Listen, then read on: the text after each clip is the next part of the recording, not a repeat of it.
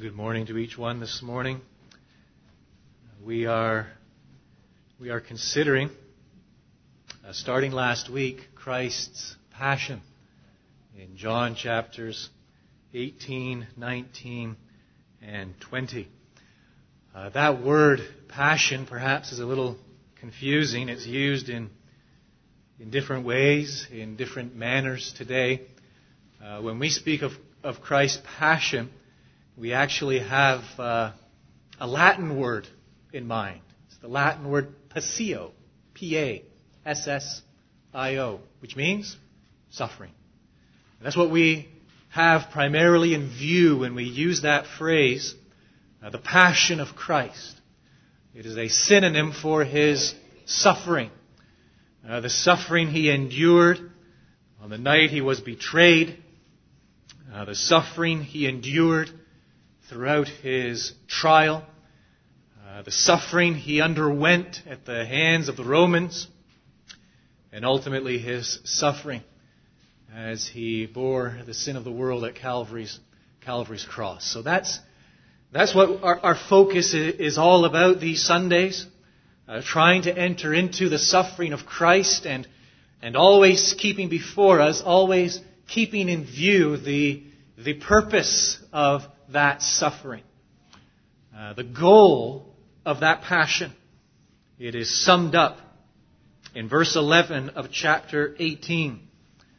So Jesus said to Peter, Put your sword into its sheath. Shall I not drink the cup that the Father has given me? As I mentioned last Lord's Day, there are three cups in scriptures, in Scripture. Uh, there is the cup of salvation, and there is the cup of consolation, and there is the cup of tribulation, also known as the cup of God's wrath. It is a cup that each one of us must drink. Do you realize that? Have you ever stopped to consider that? Uh, you have a rendezvous with an angry God. You do. You have an appointment an appointment you will keep with an offended God.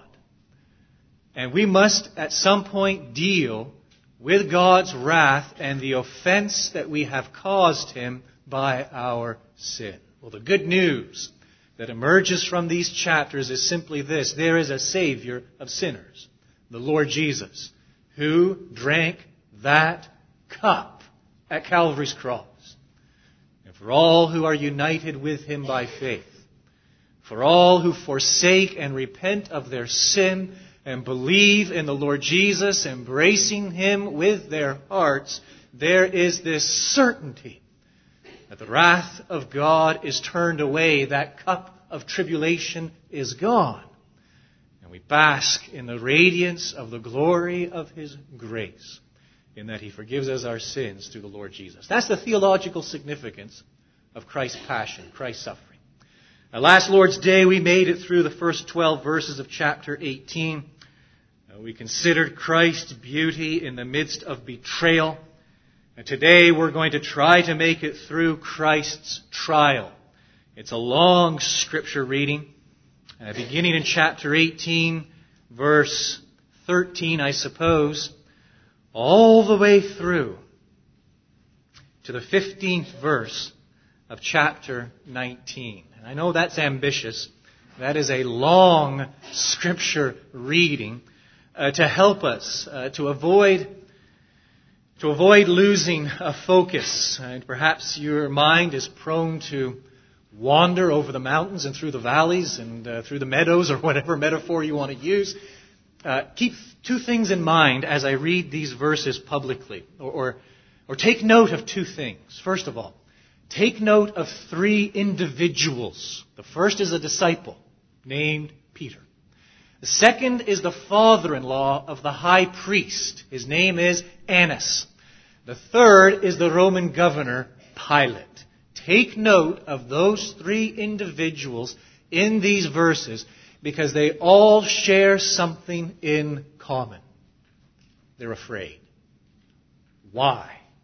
Try to answer that question as we read God's Word. Why are these three men afraid?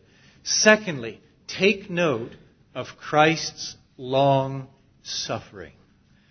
Against the backdrop provided by Peter's fear and Annas' fear and Pilate's fear, we have the glory of Christ's long suffering. And so as I read, look for those two things. Take note and try to enter into the narrative, this portion of God's Word. So beginning in John chapter 18, the 13th verse. First, they led him to Annas, for he was the father-in-law of Caiaphas, who was high priest that year. It was Caiaphas who had advised the Jews that it would be expedient that one man should die for the people. That was back in chapter 11.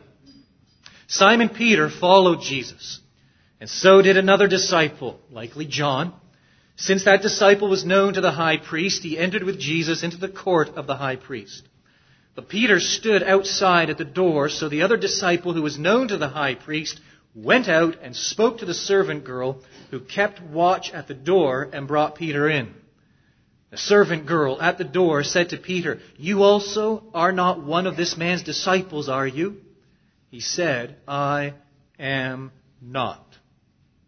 Now the servants and officers had made a charcoal fire because it was cold and they were standing and warming themselves. Peter also was with them standing and warming himself.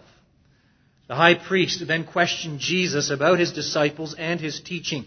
Jesus answered him, I have spoken openly to the world. I have always taught in synagogues and in the temple where all Jews come together. I have said nothing in secret. Why do you ask me? Ask those who have heard me what I said to them. They know what I said.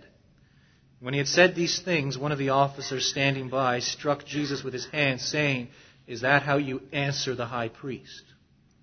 Jesus answered him, If what I said is wrong, bear witness about the wrong. But if what I said is right, why do you strike me? Annas then sent him bound to Caiaphas, the high priest. Now Simon Peter was standing and warming himself, so they said to him, You also are not one of his disciples, are you? He denied it and said, I am not. One of the servants of the high priest, a relative of the man whose ear Peter had cut off, asked, Did I not see you in the garden with him? Peter again denied it, and at once a rooster crowed. Then they led Jesus from the house of Caiaphas to the governor's headquarters. It was early morning. They themselves did not enter the governor's headquarters so that they would not be defiled, but could eat the Passover. So Pilate went outside to them and said, What accusation do you bring against this man? They answered him, If this man were not doing evil, we would not have delivered him over to you. Pilate said to them, Take him yourselves. Judge him by your own law. The Jews said to him, It is not lawful for us to put anyone to death. This was to fulfill the word that Jesus had spoken to show by what kind of death he was going to die. So Pilate entered his headquarters again and called Jesus and said to him, Are you the king of the Jews? Jesus answered, Do you say this of your own accord? Or did others say it to you about me? Pilate answered, Am I a Jew? Your own nation and the chief priests have delivered you over to me. What have you done? Jesus answered, My kingdom is not of this world. If my kingdom were of this world, my servants would have been fighting that I might not be delivered over to the Jews, but my kingdom is not from the world. Then Pilate said to him, So you are a king? Jesus answered, You say that I am a king. For this purpose I was born, and for this purpose I have come into the world to bear witness to the truth. Everyone who is of the truth listens to my voice. Pilate said to him, What is truth? After he had said this, he went back outside to the Jews and told them, I find no guilt in him. But you have a custom that I should release one man for you at the Passover. So do you want me to release to you the king of the Jews? They cried out again, Not this man, but Barabbas. Now Barabbas was a robber. Then Pilate took Jesus and flogged him. And the soldiers twisted together a crown of thorns and put it on his head and arrayed him in a purple robe. They came up to him saying, Hail, King of the Jews! and struck him with their hands. Pilate went out again and said to them, See, I am bringing him out to you that you may know that I find no guilt in him. So Jesus came out wearing the crown of thorns and the purple robe. Pilate said to them, Behold the man! When the chief priests and the officers saw him, they cried out, Crucify him! Crucify him! Pilate said to them, Take him yourselves and crucify him, for I find no guilt in him. The Jews answered him, We have a law, and according to that law he ought to die because he has made himself the Son of God. When Pilate heard this statement, he was even more afraid. He entered his headquarters again and said to Jesus, Where are you from? But Jesus gave him no answer. So Pilate said to him, You will not speak to me. Do you not know that I have authority to release you and authority to crucify you? Jesus answered him, You would have no authority over me at all, unless it had been given you from above. Therefore, he who delivered me over to you has the greater sin. From then on, Pilate sought to release him, but the Jews cried out, If you release this man, you are not Caesar's friend. Everyone who makes himself a king opposes Caesar. So when Pilate heard these words, he brought Jesus out and sat down on the judgment seat at a place called the stone pavement and in Aramaic Gabbatha. Now it was the day of preparation of the Passover. It was about the sixth hour. He said to the Jews, Behold your king. They cried out, Away with him, away with him, crucify him. Pilate said to them, Shall I crucify your king? The chief priests answered, We have no king but Caesar. But Caesar. A fear is a, is a normal emotion, isn't it? We've all experienced fear, I don't doubt that, to one extent or another. It's actually, it's actually a healthy emotion. It guarantees self-preservation, doesn't it? Uh, we fear those things that we think will hurt us. Now, we fear those things that we perceive will do us harm. Fearing them, we avoid them, hence preserving ourselves. That's a good thing. Uh, years ago, 1992 to be exact, Allison and I were living in Angola in Africa at the time, and we had the opportunity to visit uh, Victoria Falls in Zimbabwe. And we were with friends, and one of these friends had the, uh, the great idea of uh, kayaking on the Zambezi River up above Victoria Falls. Sounds good, but hold on. We hired a guide and we gathered for breakfast on the banks of the Zambezi. And after that lovely breakfast, he began to explain to us what we had to keep in mind as we began our kayaking adventure and uh, reminded us that the Zambezi is a wild river. Now, the crocodiles, no problem, as long as you remain in your kayak. Uh, the hippos, on the other hand, big problem because if you enter their territory, they see you from above, they could perceive you to be a threat, and they will strike from below. He proceeded to pick up a branch, broke it, and with what I think was a twinkle in his eyes, said, They will vaporize your kayak. I wanted to turn back. Allison wouldn't hear anything of it. In we went to these kayaks, and wouldn't you know it, halfway through this trip, we entered this portion of the river where these four sets of itty bitty eyes appeared above the surface, staring at us. The distance I am from Rick right now, I have never been so afraid in all my life. That's a good thing. To fear something that we perceive is going to hurt us to fear something that is going to harm us, whereby we then avoid it or flee from it. That's a normal emotion. That is a healthy emotion. Fear, however, becomes a problem when it is misplaced. Fear becomes a problem when it stems from an error in judgment. What we have in these verses are three cases, three instances of fear. Peter, Annas, and Pilate. An unhealthy fear. A fear that is misplaced. A fear that arises from a distorted value system. A fear that issues forth from poor judgment whereby each of these men actually fears man more than they fear God. Oh, the fear of man. Look at these three examples with me, beginning with Peter. And let me ask two questions of Peter. Very simple. Number one, why is Peter afraid? The answer is also very simple. Peter is afraid for his life. And so look, just by way of example, look at what we have in verse 26, back into chapter 18, verse 26. Peter has already denied Christ twice. And then what do we read in the 26th verse? One of the servants of the high priest. Notice, please notice the next phrase, rather illuminating, wouldn't you say? A relative of the man whose ear Peter had cut off. Talk about an awkward moment. Uh, Peter had been present in the garden. And Peter, with this misplaced zeal, had drawn his sword, had swung wildly, had cut off the ear from the high priest's servant. Well, this servant's relative was present. He saw it all transpire. He thinks he recognizes Peter. Weren't you one of the men in the garden? Peter knows what his next question is going to be. Weren't you the man who cut off my relative's ear?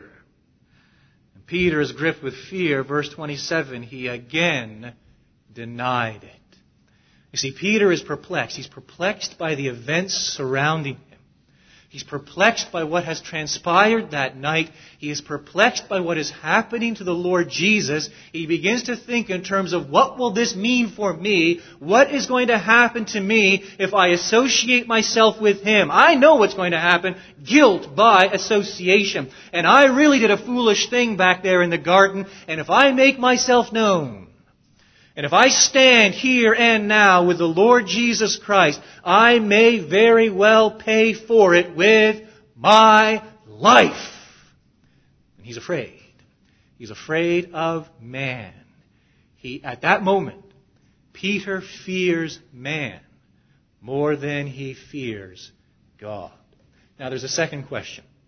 And I better not do this too often this morning or we're going to be here a long time, but I just can't it, it, it's, a, it's, a, shift in the train of thought, but I just can't leave Peter alone there for a moment because, because there, there, there is an invaluable uh, lesson uh, in Peter at this stage in the narrative. It, it's simply this. Uh, and, and Christian, you need to learn this, I need to learn this, and we need to learn this well. Challenges come when we least expect them. Actually, let me reword that. The greatest challenges in life come when we least expect them. Peter thought the challenge came in the garden. Peter thought that would be the moment he would prove himself. Peter thought that would be the opportunity to, to show that the Lord Jesus was wrong. The Lord Jesus had told him that he would deny him, that he would forsake him, that he would run away. I'm going to show him. And facing down those soldiers, Peter thinks this is the moment of testing. This is the moment of truth. He draws his sword. He thinks this is the challenge. This is where he will prove himself. He was dead wrong. The greatest challenges in life come when we least expect them. The greatest challenge Peter faced wasn't as he, in that, in that, at that time of dread in the garden. It was while he was warming himself by the fire. The greatest challenge wasn't as he faced a hardened soldier. His greatest challenge came in the face of a little girl.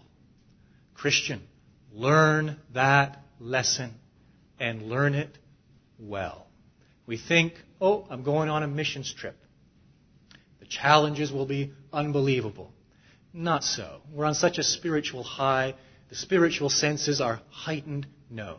The greatest challenges come in the mundane, day in, day out of life experience.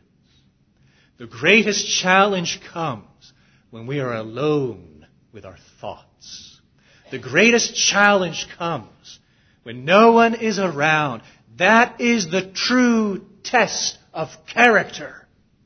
Not what we think we do when the circumstances are daunting, but what we do in the quiet moments of life prove ultimately what we really are. We learn that from Peter. Now shift back to our main train of thought. The first question, Why is Peter afraid? He's afraid because he thinks he's going to lose his life. Second question, also very obvious. How does he react? Go back to verse 17, still in chapter 18. The servant girl at the door said to Peter, You also are not one of this man's disciples, are you? These words are chilling.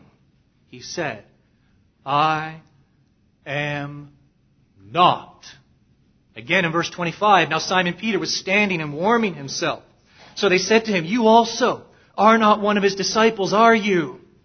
Here it is again. He denied it and said, I am not. And in the third instance, verse 26, we already read it. The relative of that man whose, Peter, whose ear Peter had cut off, he asks him, Did I not see you in the garden with him? Verse 27, Peter again denied it. And so, overcome with this fear of man, gripped with this fear, the possibility of losing his life, he is willing to deny all knowledge of the Lord Jesus Christ. Now I have to, I have to, this will be the last one. I have to insert another side note here, a truth that's ex- exceedingly important because we know that isn't the end of Peter's story. Right? The lesson, the lesson is this. Restoration is possible after sin. And you look at Peter and you look at what he became.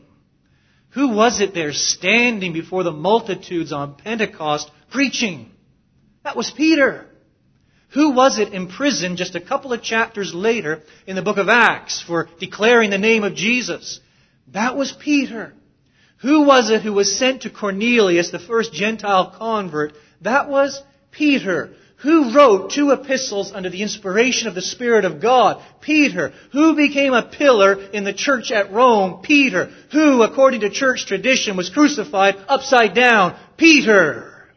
It's not the end of Peter, is it? He sins. He sins terribly.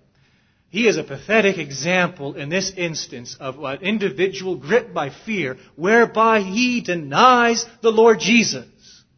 Oh, but praise God. God is not finished with Peter. God has big plans for Peter. And God brings about a tremendous transformation in Peter's life. And Peter becomes one of the key pillars in the New Testament church. Now back on track. We leave Peter behind. That's the first individual. Why is he afraid? He's afraid of losing his life. How does he react? He denies Christ. The second individual is Annas. He is the father-in-law of the high priest Caiaphas. Annas had been high priest. He was deposed by the Romans. Why is he afraid? He's afraid of losing his position. It isn't worded as such in these chapters, in this narrative, but it comes out loud and clear back in chapter 11. There the council, the Sanhedrin, was it the 71 elders, Jewish elders that constitute the Sanhedrin, they gather and they declare, and it's recorded for us in John 11:48, if we let him, that is Jesus, go on like this, everyone will believe in him, and the Romans will come and take away both our place and our nation. Remember, if you can go back that far, it wasn't it was only a few months ago, uh, chapter 11. We should all know what happened prior to this meeting of the council where they arrived at this decision. The Lord Jesus has just raised Lazarus from the dead. The reports of that tremendous miracle has reached the council, based on what they know to be true, based on what is verifiable, based on what they cannot deny, they conclude if we let him go on like this, here's what's going to happen. People are going to believe in him. There'll be messianic fever. It will be a mess. The Romans will descend upon us. Yes, we'll lose our nation, but even more importantly, we will lose our place. What will this mean for us? What will this do to us? We are the accepted, recognized, elevated aristocracy within the nation. We've never had it so good. This man could ruin everything. This man could upset the apple cart. And because of their fear of man, their fear of what the Romans might do, what it might mean for them, that is, losing their position, they are driven, they are driven to put an end to the Lord Jesus. That's the second question. How does he react? Annas. Well, they plot Christ's death. And in doing so, Annas ignores what is right. And so Peter, because of his fear, denies Christ. Annas, because of his fear of man, he denies what is right. The Lord Jesus is brought before him. The function that Annas and Caiaphas serve is very simple. It is their responsibility to hear the charges laid against the Lord Jesus. It is their responsibility to hear from the witnesses. It is their responsibility to put together the legal case and then to take that legal case, present it before Pilate in order to secure the charge, the sentence of capital punishment. And so that's what Annas and, and his son-in-law, Caiaphas, are doing at this stage. Someone who's been charged of a crime, the Lord Jesus, is being brought before them. Their responsibility before this gets any further, before we take the next step, let's hear the evidence. And it better be solid. And let's hear from the witnesses. And yet Annas, because of his fear of man, because of his hatred of the Lord Jesus, completely disregards this trial, completely disregards his responsibility. And look at what, look at what the Jews say in verse 30 when they finally do bring Christ before the Roman governor. Verse 30, in response to Pilate's question, what accusation do you bring against this man? In other words, I assume you've already had your little meeting. I assume the charges have already been laid. I assume you've already furnished all the evidence you know. Well, here we are now. Let's hear it. What accusation do you bring against this man? What is their response? They answered him, if this man were not doing evil, we would not have delivered him over to you. In other words, take our word for it. In other words, we don't really have a charge. We most certainly don't have evidence. Witnesses don't even mention it, but here, if he wasn't a bad person, we wouldn't be here. That should be good enough for you, and that should be good enough for you to pass the sentence of death. You see, Annas and Caiaphas, so driven by their fear, so driven by their selfishness, so driven by their hatred, they are prepared to ignore at every turn what is right. And so why again is Annas afraid?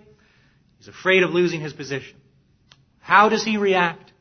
He ignores what is right.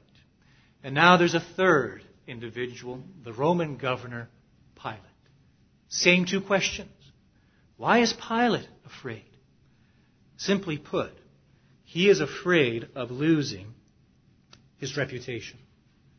When the Jews, this is, this is most interesting and significant, when the Jews first bring Jesus before Pilate, Pilate shows utter contempt. He doesn't want anything to do with it. That comes out in verse 31. Pilate said to them, Take him yourselves and judge him by your own law. I don't want to go anywhere near this. This reeks to high heaven, to be honest. I think I know really what's going on here. I don't want to touch it. I don't want anything to do with it. He shows contempt for the Jews. And yet they press him. They press him in verse 31 at the end. It's not lawful for us to put anyone to death. That's what we're ultimately after here, capital punishment. And so you must hear us out. You must pass sentence because we want this man crucified. So Pilate does take some time to speak to the Lord Jesus. In verse 38, he passes his sentence. He comes to his conclusion. He arrives at his conclusion and he says there, I find, at the end of verse 38, I find no guilt in him. I've spoken to him. I've questioned him. I've heard what you've said. I've heard what you haven't said. Now, this man is innocent. I find no guilt in him. And Pilate is determined to let Christ go. And so what does he do? He adopts three strategies. First of all, he offers to release a prisoner, verses 39 and 40. there, I, perhaps he's thinking, well, look, when, when I set the Lord Jesus over here and I set someone like Barabbas over here, a robber, a murderer, certainly these Jews will compare the two reason will prevail and they'll recognize that they don't want someone like Barabbas loose on the street and they'll, prepare, they'll be prepared to let Jesus go. He's dead wrong. They would rather have Barabbas out there than the Lord Jesus. His first strategy fails. So he shifts to a second strategy. The first five verses of chapter 19. And what he does here basically is he humiliates Christ. He has him flogged, scourged, verse 1. He has his soldiers twist that crown of thorns and beat it upon his head. He has them array Christ in a purple robe, mock Christ, verse 3, strike Christ, also in verse 3. He then brings out the Lord Jesus in this humiliated state, verse 4. See, I am bringing him out to you that you may know that I find no guilt in him. I've beaten him beyond recognition. Won't go down that road, we could. I find no guilt in him, but surely you'll have some sympathy upon this man now. Look at what I've done. And surely this will appease your lust for blood. That seeing him in such a condition, seeing him so humiliated and debased, that will be enough and you'll leave this alone. No. What is their cry? Crucify him. And so Pilate adopts a third strategy. Verse 12 of chapter 19. First statement. From then on, Pilate sought to release him. He's like a politician. Well, he is a politician. There's some backdoor bargaining going on here. He's trying to broker a deal behind the scenes in order to secure Christ's release. What's the Jews' cry? Verse 12. If you release this man, you are not Caesar's friend. You see, and get this very, get this carefully. This is important. When it was a moral issue, back in chapter 18, verse 30, oh, this man, the Lord Jesus, is an evil doer. What was Pilate's response? I find no guilt in him. And he's prepared to take a stand. When it's a religious issue, chapter 19, verse 17, this Christ is the Son of God. What's Pilate's response? I find no guilt in him and he's prepared to take a stand. But now it's no longer a moral issue. Now it is no longer a religious issue. It has suddenly become a political issue. Christ opposes Caesar. What is Pilate's response? I still find no fault in him, but he is no longer willing to take a stand, like many politicians. He's prepared to do what is politically expedient. He is more concerned about his reputation. What will this mean? What will this mean for me?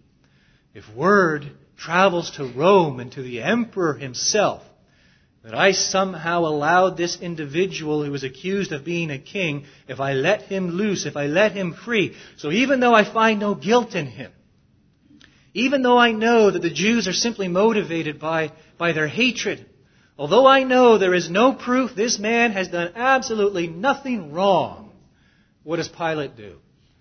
Driven by his fear of man, he turns over Christ to be crucified. How does he react? That's the second question. He ignores what is true. And so Peter, because of his fear of man, denies Christ.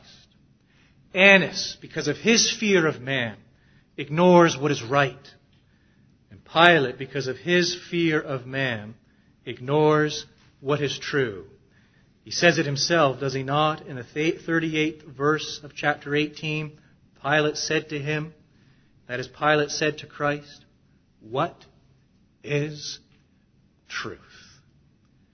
He isn't driven by truth, but by expediency.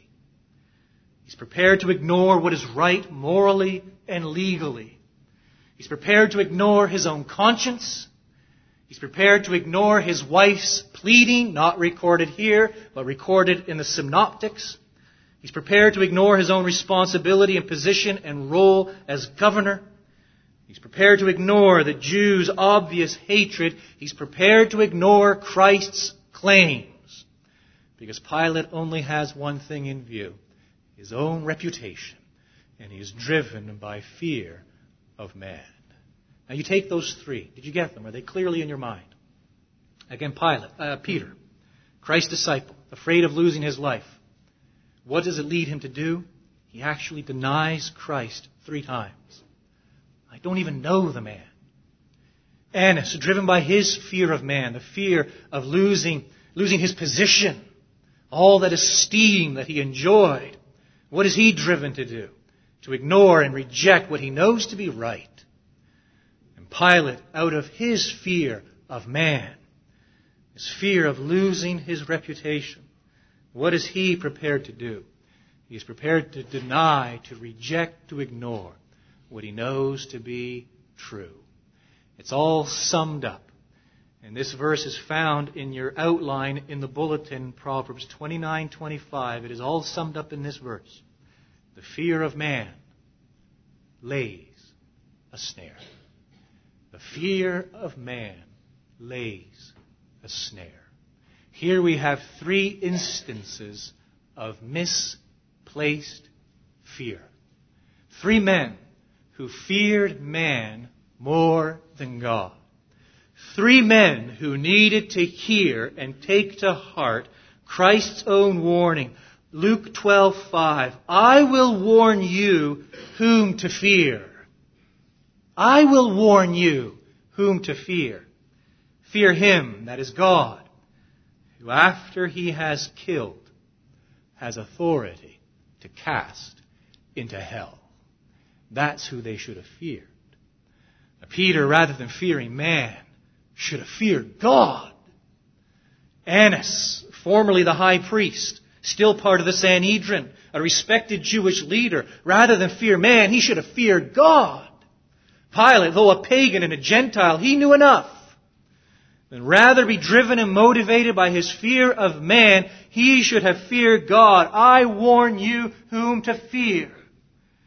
Fear him who, after he has killed, has authority to cast into hell. What is losing your life in comparison to an eternity in hell? Ask me that. Answer that. What is losing your position in comparison to an eternity in hell? What is losing your reputation in the light of an eternity in hell? you're not a believer. You're an unbeliever, perhaps. That, that, that verse, that warning should, should strike you between the eyes. What is it that inhibits you from giving your life to Christ? What is it that, that stops you from surrendering all to Christ? Is it fear? Is it fear of man? Is it fear of what they'll think in the schoolyard? Is it Fear of what they will think at the campus? Is it fear of what they will think in the workplace? Is it fear of what that family member will think? Is it fear of what the consequences and repercussions might be? Is, the, is it the fear of what it might mean? That is a misplaced fear. Fear Him who after He has killed has the authority to cast into hell. And believer, that's relevant for us this morning, isn't it? At times, even we can fall into the clutches of fear. Even we can deny Christ. Even we can deny what is right. Even we can deny what is true. Even we can fall prey to the expedient. And when we do so, we have lost sight of our great God, have we not?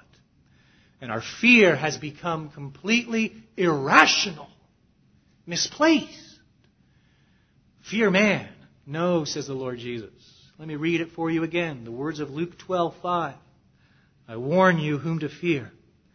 Fear him who after he has killed has authority to cast into hell. Now running like an undercurrent throughout these, these verses, this entire section, Christ's trial, we have standing in marked contrast to the fear of man, the long suffering of the Lord Jesus. The glory, the glory of his long suffering.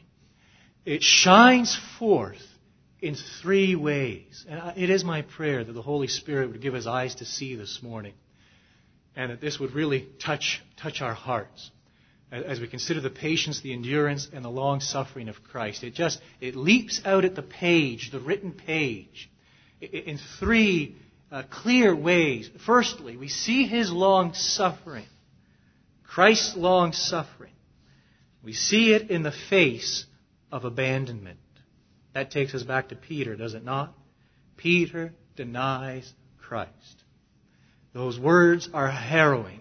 I am not. I am not. What we always need to keep in view, and John doesn't bring it out very clearly here in the text, but Luke most certainly does in his account of the same incident, is that when Peter denied the Lord Jesus for the third time, it was within earshot.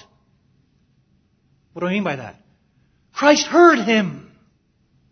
The third time he said, I am not. I do not know this man. And he sealed it with oaths and swearing and everything else. It was within earshot of Christ. Listen to these words, Luke 22, 61. The Lord turned and looked at Peter. Raises a couple of questions. What is Peter thinking? We know what he's thinking. It drives him to tears and repentance, doesn't it? What is Christ thinking at that moment? He turned and looked at Peter. We find the answer to that question back in the Messianic Psalms. We find it expressed so clearly in Psalm 69, verse 20. Hear these words Reproaches have broken my heart, so that I am in despair. I looked for pity, but there was none. And I looked for comforters, but I found none. Oh, the long suffering of Christ in the face of abandonment. What would that do to you? What would that do to me if at the moment of trial, darkest moment of life, those whom I had held most dear those who had been most close, closest, denied all knowledge of me. Oh, the glory of the long suffering of the Lord Jesus Christ. We see it not only in the face of abandonment, we see it in the face of injustice. Annas judges Christ. Look in particular at verse 28, because not only is Annas guilty of judging Christ, and judging him without witnesses, without evidence. He is guilty, for that matter, the Jews are guilty of such gross hypocrisy. Verse 28, Then they led Jesus from the house of Caiaphas to the governor's headquarters, so Pilate's residence. It was early morning. They themselves, most interesting phrase, did not enter the governor's headquarters. Why? So that they would not be defiled. Why? But could eat the Passover. You see, they had this silly notion that by entering through the door of a Gentile's house, they would become ceremonially unclean. The Old Testament never taught that. That was a Jewish tradition. But what we see here is that these Jews are far more concerned about their man made traditions than God's laws. They are far, far more concerned about the externals than the internals. They're not prepared to, to, to disregard one of their own invented laws, a fabrication of their minds, by entering through Pilate's door, thereby defiling themselves, making themselves ceremonially unclean, thereby preventing them from partaking of the Passover. They're all conscious about this. They're all concerned about not entering into the house. They're all up in a tizzy and got themselves worked up into a frenzy, lest they defile themselves ceremonially, but they're prepared to show complete contempt for the law of God. There stands the Lord Jesus. What moral hypocrisy! Absolute hypocrisy! Oh, but the glory, the glory of the long suffering of Christ. And then the third instance, of course, is going to involve Pilate. Yes, long suffering in the face of abandonment, Peter denies Christ. Long suffering in the face of injustice, Annas judges Christ. And long suffering in the face of torment, Pilate abuses Christ. There is the scourging which defies the imagination. There is the crown of thorns. There is the public humiliation. And all of this accentuated by two facts that we must always keep in mind. The first is this Christ's innocence. Three times, Pilate makes it clear I find no guilt in him. I find no guilt in him. So scourge him. I find no guilt in him. So pound a crown of thorns upon his head. I find no guilt in him, so dress him up in a purple robe, mock him and beat him, publicly humiliate him. Oh, the long suffering of Christ, magnified by his innocence. And magnified, secondly, by his authority. Look at what he says in chapter 18, verse 36, in the midst of his discussion with Pilate. My kingdom is not of this world. If my kingdom were of this world, my servants would have been fighting that I might not be delivered over to the Jews. But my kingdom is not from this world. He has a kingdom. It is a spiritual kingdom whereby he reigns in the lives of all those who subject themselves to him in faith and repentance. It's the first thing I want you to notice. He has a spiritual kingdom.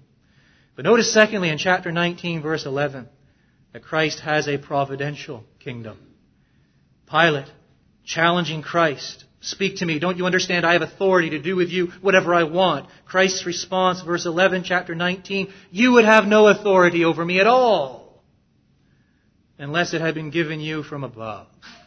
His providential kingdom whereby he himself reigns over all things as God. And here he reminds Pilate that he is but a pawn in the palm of the Almighty.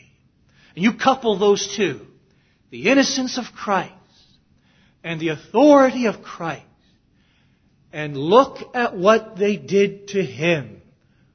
Oh, how can we not see how can we not behold the fullness of the glory of the long suffering of the Lord Jesus Christ? Does that move you this morning? Does that stir the heart? To see such glory on display. To behold the character of Christ. I listen to these words penned by Philip Brooks. This is, this is well written. And I trust the Lord will, will bless it to our hearts. He writes, A Christ was born in an obscure village, the child of a peasant woman. He worked in a carpenter's shop until he was 30. Then for three years he was an itinerant preacher. He never wrote a book. He never held public office. He never had a family. And he never owned a house. He never went to college. He never traveled more than 200 miles from the place where he was born. He never did one of the things that usually accompany greatness. He had no credentials but himself. He was only 33 when the tide of public opinion turned against him. His friends ran away. He was nailed to a cross between two thieves. When he was dead, he was laid in a borrowed grave through the pity of a friend, yet 20 centuries later. And today, he is the central figure of the human race. I am far within the mark when I say that all the armies that ever marched, all the navies that ever sailed, all the parliaments that ever sat, all the kings that ever reigned put together have not affected the life of man on earth as has that one solitary life. Does that include you? Does that solitary figure grip you. Do you see his glory through the eyes of faith? Do you behold the glory of his long suffering as he picks up that cup, that cup that is full to the brim with God's wrath, and he drinks it down to the bottom for you? Oh friend, does it draw your heart out toward him? Does it make you want to put away your sin? Does it cause you to believe in Christ? Our Lord Jesus, we pray that you would take these great truths that we have contemplated concerning yourself and that you would warm our hearts with them by your Spirit. We pray that we would behold your glory. Give us eyes to see, ears to hear. We pray that we would see you as you are displayed in Scripture. And that these stories, these narratives, these texts, these verses may not simply be old news to us, things that we have heard time and time again, but may they be driven home with freshness. May they fill our minds and captivate our hearts.